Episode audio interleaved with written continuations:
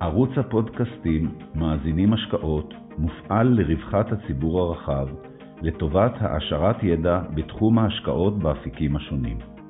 יוזמת ומפעילת הערוץ הינה חברת פיננסים ניהול הון פרטי בע"מ, העוסקת בייעוץ השקעות.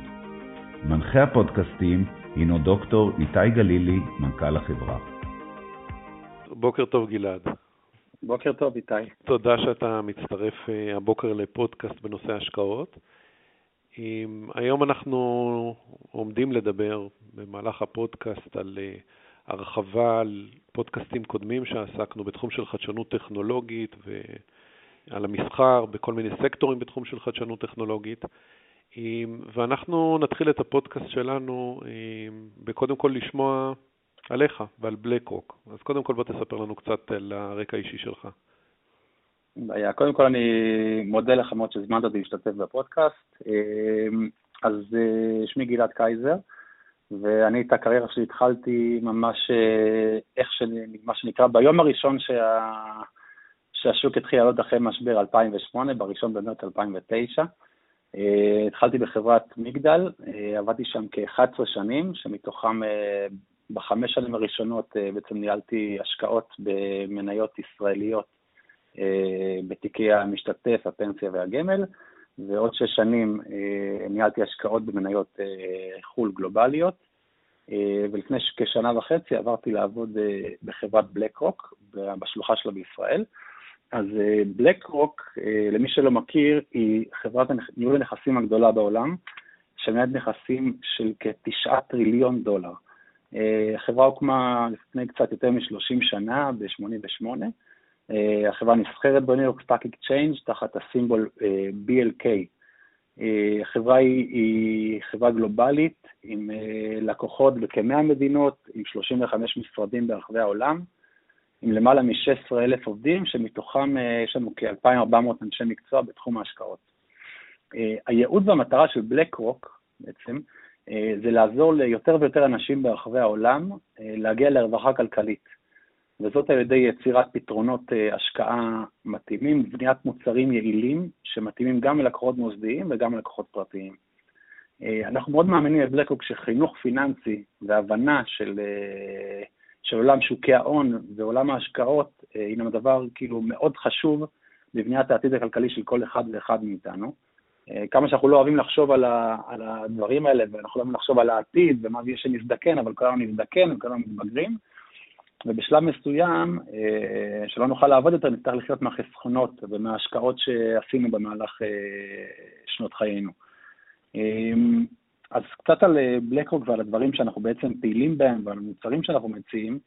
אז החלק הארי בעצם של המוצרים זה בעצם מגוון רחב של תעודות סל וקרנות נאמנות באסט קלאסית השונים, אם זה equity, שאם זה equity או fixed income, לדוגמה, אולי, equity... אולי, אולי ת, לפני שאתה יורד לרזולוציה, תסביר מה, מה, מה קרה בישראל שאפשר את זה, כי אני חושב שהרבה אנשים לא מכירים אה, פעילות של גופים בינלאומיים בישראל. הרי זה כמה, רוב השנים זה היה סגור, ועכשיו הייתה איזו רפורמה לפני כמה שנים שאפשרה את זה. אז אולי נכון. המסגרת, מה מתאפשרת לכם? מה מתאפשר כרגע שלא היה אפשרי בעבר? נכון, אז קצת בעצם על הפעילות שלנו בישראל, שאנחנו, כאילו בלקרוק רואה בישראל שוק... אה, נורא חשוב, פעילה פה כבר עשר שנים, ופתחה משרד לפני כחמש שנים, ואני חושב שבעצם הנוכחות והשינוי שהיה, זה מעודד אה, שחקן, גם את בלקוק וגם שחקנים גלובליים אחרים לקחת חלק בעצם בשוק ההון הישראלי ובכלכלה המקומית. וכמו שאמרתי, אחד התוצרים המשמעותיים של המשרד בישראל זה בעצם רישום של אה, תעודות סל שקליות, אמ, שעוקבות אחרי מדדים עולמיים, את השקעה ספציפיים שבלקרוק אה, אה, רואה. אה, נכון להיום, החברה רשמה בישראל כ-25 תעודות סל, ועוד חמישה קרנות נאמנות. קרנות נאמנות הן אומנם נסחרות בדולר, אבל תעודות סל נסחרות בשקל. התעודות סל עוקבות אחרי מגוון מדדים עולמיים, אם זה בעולמות ה equity ואם זה בעולמות ה fixed income, לדוגמה, בעולמות ה equity יעקבו אחרי המדדים הגדולים, כגון אה, S&P 500, נסדק 100, MSCI All Countries, China A, אה, מדדי אירופה ומדדי Emerging Markets הגדולים. כמו כן על סקטורים אמריקאים מובילים כמו טכנולוגיה, בריאות, פיננסים וסקטור הצרכן. במדדי ה-Fixed Income אפשר למצוא כמובן את מדדי ה-Investment Grade וה-High הגדולים, short duration, טרז'ורי אמריקאי בטווחים השונים, ועוד רעיונות השקעה שקשורים בעצם יותר ל... לרעיונות מרכזיים שבלקרוק רואים שיובילו בשנים הקרובות העולם, שזה גם מתקשר לטכנולוגיה, שאני ארחיב על זה יותר מאוחר בשיחה. אז כפי שאמרתי, כפי שציינתי מקודם, הניהול הנכסים של בלקרוק מתמקד, ב, אם זה ב equity, זה fixed income, אם אם זה בהשקעות אלטרנטיביות, אם זה בהשקעות של פתרונות לטווח קצר, של מזומנים. החטיבה, יש עוד חטיבה בבלקרוק שנקראת BlackRock Solutions, שבעצם מספקת אה, שירותים של אה, ניהול סיכונים ומערכות אה, ניהול השקעות ארגוניות למעלה מ-200 מגה לקוחות, לקוחות גדולים כגון בנקים ובנקים מרכזיים ברחבי העולם. רק אציין שאת כל, ה... את כל, את כל, בעצם את בלקרוק מגבה מלמעלה מחלקת המחקר של בלקרוק, שנקראת BII, שזה BlackRock Investing Institute, שבעצם נותנת את אה, הכיוונים המרכזיים, אה, את ראיית המקרו, אה, ועוטפת בעצם את כל החברה בכיוון שהיא הולכת, גם בטווח הקצר וגם בטווח הארוך. אולי אני רק אשלים לאינפורמציה שאתה אומר שיהיה יותר ברור למי שפחות מכיר. בלק רוק, הסברת את הגודל של הענק השקעות הזה, יש כמות מאוד מאוד רחבה של קרנות נאמנות ופעילויות, ובתהליך הרישום בוחרים אה, קרנות אה, דגל או קרנות שחושבים שיש יתרון יחסי, ואז רושמים אותם תחת פיקוח של רשות ניירות ערך לישראל לשיווק למעשה לקהל הרחב, שיכול להשקיע במקביל לקרנות נאמנות של גופים ישראלים רגילים. ברור, כן. אוקיי. אה, ואפשר לקנות, זה נסחר כמו כל נייר ערך בבורסה המקומית, מי שקונה דרך יועץ בבנק, או מי שמשתמש ב... פלטפורמות אינטרנט, יכול למצוא שם את, את כל המוצרים שלנו, כמובן. אז קודם כל תודה על הסקירה אה, הראשונית. עכשיו בואו בוא נעבור לנושא של, ה, של השיחה שלנו היום. אה, די ברור, שראינו את זה גם בשנה האחרונה, שהתמות של הטכנולוגיה הן אה, למעשה נהנות ממומנטום מאוד מאוד חזק. אחרי עליות מאוד גדולות שהיו שנה שעברה, אבל במבט קדימה, איזה, איך אתם רואים את סקטור הטכנולוגיה, איך אתם מנתחים אותו ומה אתם חושבים שמעניין לשנים הבאות להתעסק איתו? באמת, כמו שאמרת, זה נכון, אה, סקטור הטכנולוגיה באמת תפקיד ביצועים מרשימים בשנים האחרונות. בשנה האחרונה, ב-2020, מה שנקרא, ה-MSCI Information Technology עלה בערך ב-45 אחוז. אה, זה הרבה בעקבות גם אה, משבר הקורונה, אבל באמת, אה, קצת אני מדבר על, על הכלכלה הדיגיטלית, ולפני שאני נכנס לסקטור הספציפי הזה, אז בעצם הכלכלה הדיגיטלית שמייצגת את הערך הנובע באופן ישיר ועקיף משימוש בטכנולוגיה בעסקים, זה בעצם מהווה נתח שהולך וגדל בכלכלה העולמית או בתוצר העולמי. נכון ל-2017, שזה לפני ארבע שנים, אז הערך שלה היה כ-11.5 טריליון דולר, שזה היה 15.5% מהתוצר העולמי. ועוד ארבע שנים זה אמור להיות כבר להגיע לכמעט ל-25% מן התמ"ג העולמי. הקצב צמיחה של הטכנולוגיה הוא בערך פי שתיים וחצי מהקצב צמיחה של התמ"ג. אה, זה רק מראה כאילו לאן המגמות האלה בעצם הולכות. אה, אז כמו מה שהזכרתי, זה משבר הקורונה, ובעצם הרבה האצה של תהליכים דיגיטליים אה, שכוללים מעבר לטכנולוגיות ענן, אה, כל מיני מעבר של אימוץ טכנולוגיות חדשות, וגרם בעצם לסקטור הזה במשך כמה שנים בעצם להיות השקעה בעצם שאי אפשר להתעלם ממנה בהסתכלות על השווקים היום.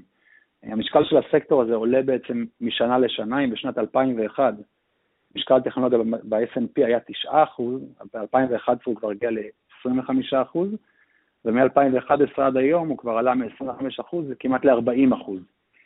אה, אני אגיד איזה דגש קטן, ה-40% האלה הם לא מרוכזים, מה שנקרא, בסקטור שנקרא סקטור הטכנולוגיה, זה מה שנקרא החשיפה לטכנולוגיה גם בשאר הסקטורים. אם אתם זוכרים, לפני כשלוש שנים היה פיצול קצת של סקטור הטכנולוגיה, שחברות כמו פייסבוק, פייסבוק וגוגל, שהיו בסקטור הטכנולוגיה, עברו להיות בסקטור ה-communication services, בעצם הסקטור התקשורת. אז uh, סקטור הטכנולוגיה נכון להיום הוא בערך מהווה קצת יותר מ-20 אחוז, סקטור התקשורת עוד כ-10 אחוז, ונגיד אמזון, שהיא גם, uh, לא כל ההורים, חברה טכנולוגית, נמצאת בסקטור הצרכן. אבל כשמסתכלים על טכנולוגיה בכלל, היא מהווה בערך כ-40% מה, מהמדד. אז עכשיו, השאלה למה אז כאילו, מה, מה גורם לסקטור הטכנולוגיה לעלות ולמה זה, אני חושב שזה ימשיך לקרות. אז אם בעבר, אז הטכ, הטכנולוגיה בעצם הייתה יותר טכנולוגיה לפני 20 שנה, קלאסית, מחשבים, IBM, אה, טלפונים, אה, שבבים, בעשר שנים האחרונות יש התפתחות אקספוננציאלית של, של התחומים האלה, אה, שהרבה של עולמות ה-AI, עולמות פריסת ה-5G בעולם, עולמות הפינטק, ה-virtual reality, כל, ה, כל המסחר האלקטרוני. מה שהטכנולוגיה עושה היא בעצם, היא, היא חודרת למעשה לכל התעשיות שאנחנו מכירים ולכל הסקטורים השונים שאנחנו מכירים. ואפשר לראות כאילו דוגמה איך חברות הפינטק וחברות התשלומים החדשות משנות את כל עולם הבנקאות, אה, בגישה לצרכן, איך, אה, איך, איך אמזון ונטפליקס, לדוגמה, שינו את הדרך שבה אנחנו צורכים מוצרים היום וצורכים תוכן, איך פייסבוק וגוגל, מה הם עשו לו, לכל עולם הפרסום, וישנם עוד הרבה דוגמאות אה, איך כאילו הטכנולוגיה בעצם חודרת לכל הסקטורים ומשפיעה עלינו בכל, בעצם בימי חיינו, כל, בכל מה שאנחנו עושים. אפילו במקצועות שאנשים עובדים היום, זה מקצועות שהיו קיימים לפני עשר שנה, ואני בטוח שעוד עוד 20 שנה הנכדים והנמדים שלנו לא, לא יעבדו ב, בעבודות, ש, או בעבודות שאנחנו לא מכירים אפילו היום. אה, עד אז... כמה זה אבל נכון להסתכל, זאת אומרת, עד כמה ניתן להפריד בין הצפי להתפתחות הכלכלית לבין התמחורים שקיימים בדברים האלה? אתה התחלת את השיחה בזה שאמרת שהתחלת את הקריירה שלך מיד אחרי התפוצצות של 2008. נכון. אה, אז, אז עד כמה אנחנו יכולים להימנע מתוך סביבת עבודה שה, שהטרנדים הכלכליים האלה הם לא מלווים במחירים שהם לא ריאליים. אז, אז באמת יש עכשיו הרבה תהיות והרבה שאלות אה, אה, מצד משקיעים, כאילו לאן הסקטור ממשיך. היינו גם אה, לאחרונה ירידה של כסוג של מימוש של בערך עשרה אחוזים בסקטור הטכנולוגיה, שכבר די, די, די החזירו את עצמם נכון להיום. עכשיו, לגבי תמחור הסקטור, אה, אנחנו מאמינים שבעצם מדידות הערכה המסורתיות שאנחנו רגילים אליהן מהעבר, כמו מכפילי רווח, אה, הרבה פעמים אינם, זה לא רלוונטי שמסתכלים על סקטור הטכנולוגיה. אה, ודווקא אנחנו מזהים המשך צמיחה בשל כאילו הרבה מגמות מבניות שמניעות את העשייה הזאת. כמו שאמרתי, מכפילי הרווח שמסתכלים עליהם בעצם התנפחו בעצם עם השנים. ויש בעיה גדולה שהם מסתכלים על מכפילי הרווח. אה, למרות שבחברות מסוימות מכפילי הרווח כן נחשבות כמדד בטוח, אה, אבל בסקטור הטכנולוגיה זה לא נחשב, אה, אנחנו לא חושבים שהם פרמטר מספיק חזק. אני חושב שכשמסתכלים על סקטור הטכנולוגיה, יש שתי בעיות עיקריות שמסתכלים על תמחור ועל מכפילי רווח. אז בעצם חברות בעלות שווי שוק גבוה, שמחזיקות בהרבה חוזים אה, לעסקים עתידיים ובעצם הכנסות אה, חוזרות, אה, זה לא נלקח בחשבון עבור הרווחים שמסתכלים, ועסקים אלה הם מוצגים כשינוי בהכנסות הנדחות בתזרים המזומנים החופשי, ולכן חברות כאלה אנחנו מעדיפים לא לבחון לפי מכפילי PE, אלא לבחון חברות בעלות שווי שוק גדול על בסיס תשואת free cash flow בעצם. אה, שזה יותר נכון, כי ככה את כל ה... בעצם כל ה-recurring revenue, ההכנסות החוזרות, הן אה, נכנסות יותר לתמחור. והדבר השני זה חברות קטנות בעולם הטכנולוגיה, מה שנקרא innovation technology, זה חברות היותר קטנות שבעצם כל הזמן שואפות להגדיל ולהגדיל ולתפוס נתח שוק ולהגדיל את השורה העליונה, הן אה, גורמות לזה שהן משקיעות הרבה בעסקים ושמגיעים לרווח, אפשר לראות כאילו רווחים אפסיים ובהרבה מקרים אפילו רווחים שליליים. אז מסיבה זו, בחברות מסוג זה, חברות קטנות שצומחות בתעשיית הטכנולוגיה, משתמשים במכפיל הכנסות ולא משתמשים במכפיל רווח. אז כשמסתכלים על הנתונים האלה, אז, אז אה, אפשר אולי להצדיק יותר את התמחורים קדימה ופחות בהסתכלות על המכפילי הרווח המסורתיים. אז עד כמה אתה חושב, בוא נגיד, אה, תיארנו תהליך שלמעשה של צמיחה מאוד, מאוד גדולה כלכלית ועלייה גם בשווים. למעשה כל החברות האלה הן הולכות וזולגות לתוך המדדים עצמם. זה אומר שגם בהשקעה פסיבית, דיברת על עתודות צה"ל או קרנות מחכות למיניהם, בלי לעשות כלום, המשקל היחסי שיש ברכיב של הטכנולוגיה הולך וגדל אה, מטבע הדברים, מעצם זה שנמצאים בתוך השקעה פסיבית, מעצם זה שהבורסות משתנות והסקטור של הטכנולוגיה אה, הולך וגדל. אז עד כמה זה נכון לראייתך להיות בדגש על הסקטור הזה, להיות בדגש יתר לעומת מה שקורה אה, באפיקים אחרים? זהו, כמו שאמרתי, באמת הטכנולוגיה, המשקל שלה שהוא גדל, בעצם היום הכל נהפך להיות בעצם אה, אה, מסביב, מסביב לטכנולוגיה. ואם מסתכלים ספציפית על ה... כשאנחנו באים בעצם להשקיע היום בסקטור טכנולוגיה, יש כאילו סקטור טכנולוגיה אחד, שהוא מורכב מ... מחברות, מחברות מסוימות. אני, אני, אני אעבור רגע על, על, בעצם על ה... Okay. כן. כשאנחנו משקיעים בסקטור הטכנולוגיה, במה אנחנו בעצם משקיעים.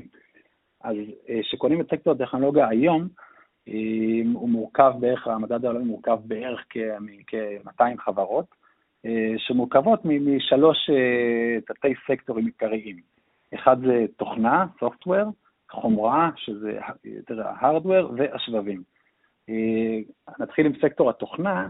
סקטור התוכנה מהווה כ-50% מסקטור הטכנולוגיה, שזה בעצם תוכנה ושירותים, ששם אנחנו יכולים למצוא חברות כמו, כמו מייקרוסופט, כמו אורקל, אה, חברות תשלומים כמו ויזה, מאסטרקארד, פייפל, אה, וחברות של, אה, של תוכנה לארגונים כמו אורקל וסאפ. שם גם אנחנו יכולים לראות, דיברנו קודם על תמחורים, אנחנו יכולים לראות תמחור נורא נדיב שמסתכלים על מכפילים, כי, כי החברות האלה עוברות ממודל של הכנסות רגיל שאנחנו מכירים, למודל של, של בעצם של הכנסות חוזרות, של מנויים, שבעצם, שברגע שיש מנויים וחברה מטמיעה כל מיני מערכות שהחברות האלה מוכרות, קשה מאוד להתנתק. אז בעצם ההכנסות הן קבועות ולאורך זמן, ואפשר להעריך אותן ולתת להן תמחור יותר נדיב. הסקטור השני שאני רוצה להזכיר זה סקטור השבבים, שמהווה בערך כ-20% מהמדד.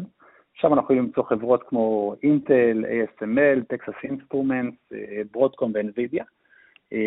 הסקטור הזה למשל מתומחר ביחסית במכפילים יותר נמוכים, אה, מכיוון שפה הוא כן נתון לשינויים בעצם, ב, לשינויים הסיקליקליים ויותר אה, רגיש לשינויים בביקושים ובהיצעים, אז בעצם הסיכון בעצם לחברות האלה הוא קצת יותר גדול מחברות התוכנה.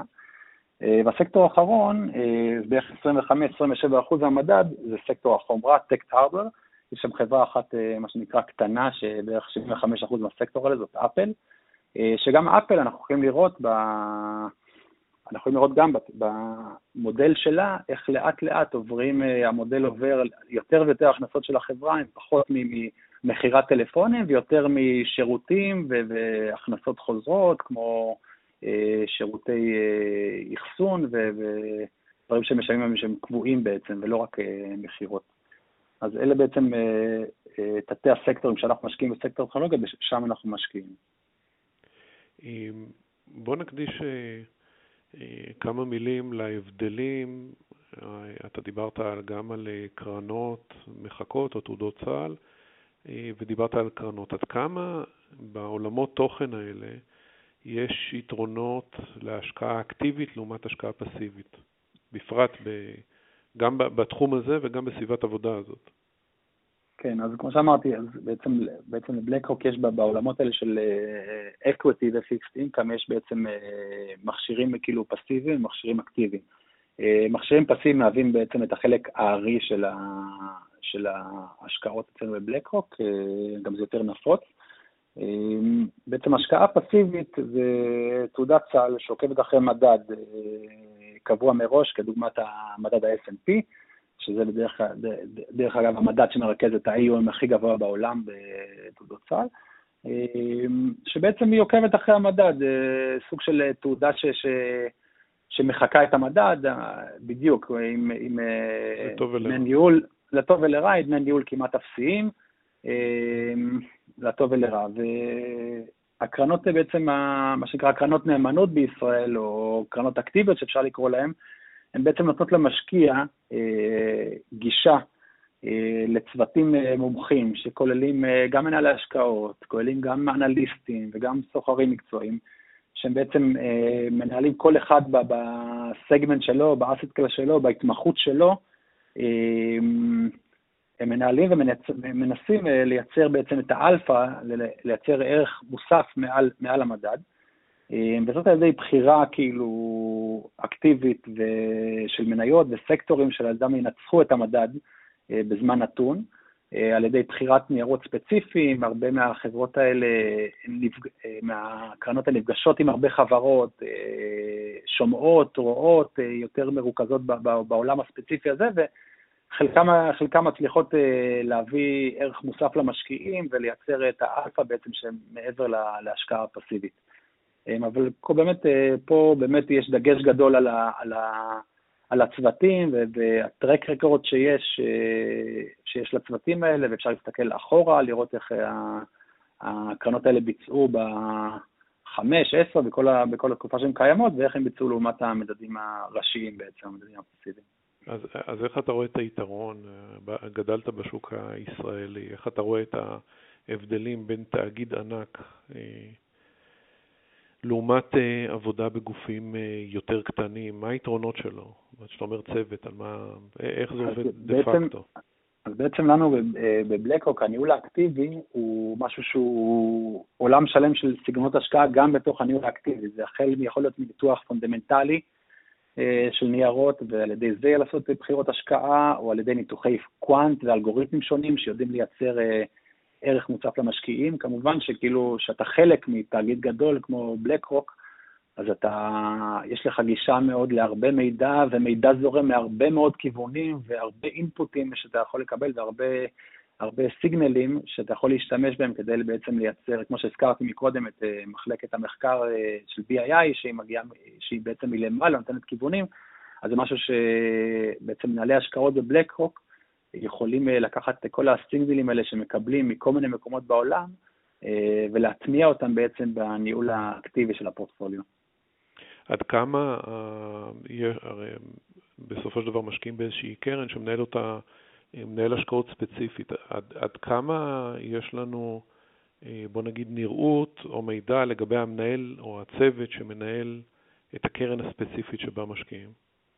אה, יש אה, שקיפות מלאה אה, בדרך כלל בצוותים, בדרך כלל לא, זה לא מנהל אחד, זה צוותים נורא גדולים שמרוכזים לדוגמה, ב, אם אנחנו מסתכלים על צוות שמנהל נגיד השקעות באמרג'י מרקטס לדוגמה, אז זה, זה, זה צוות שיכול למנות כ-50 איש, שהם מסתכלים קודם כל ברמה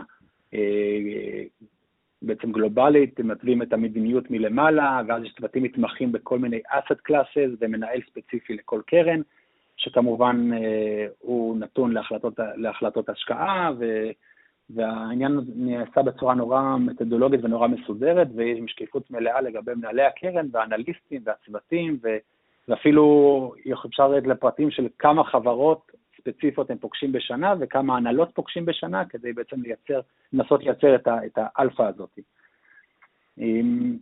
מקודם רציתי רק אה, לחזור איתה, מקודם דיברנו על אה, בעצם רעיונות השקעה ספציפיים שבלקרוק רשמה פה כן. בבורסה המקומית.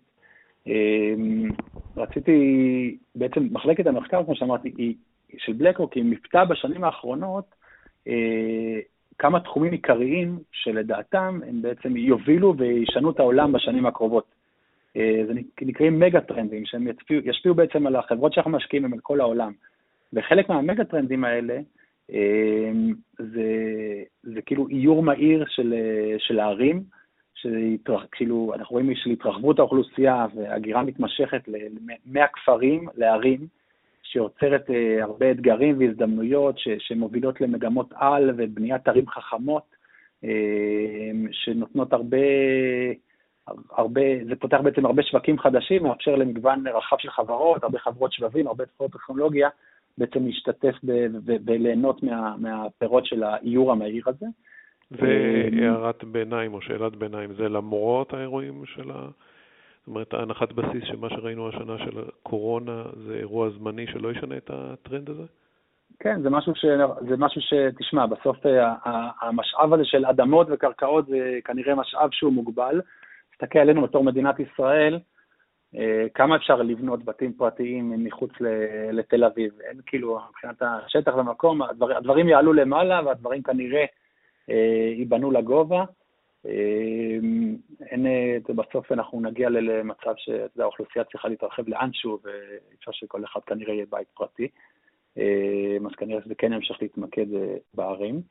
אה, עוד, עוד, עוד נקודה, זה שבמגמות האלה שישנו את העולם, רציתי להזכיר גם נקודה של רכבים חשמליים, שזה עכשיו מכל מיני דברים פורצי דרך בעולם הטכנולוגיה, שזה גם חלק מהטרנדים שאנחנו רואים קדימה בעולם הטכנולוגיה, שזה יוצר שינוי מאוד משמעותי, ושזה תעשיית הרכב שלא עברה שינוי גדול הרבה מאוד עשורים, בעידוד ממשלות, ומה שקורה ש, שבעצם הרכבים החשמליים מתחילים לתפוס נפח יותר ויותר גדול בעולם.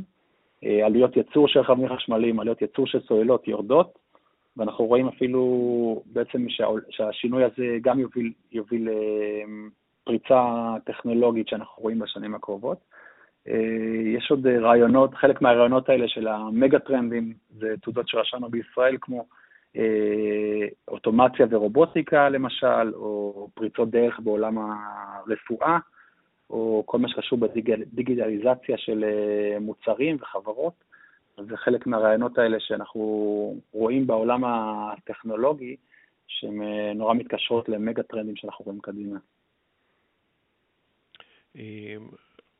כדי להבין את התהליך העסקי, ברגע שיש איזשהו מגה טרנד, אז אתם מיישמים את זה נניח סך הכל בתוך הקרנות נאמנות האקטיביות, ואז בפסיביות שוקלים אה, אה, להנפיק בישראל קרן עוקבת או קרן או תעודת סל?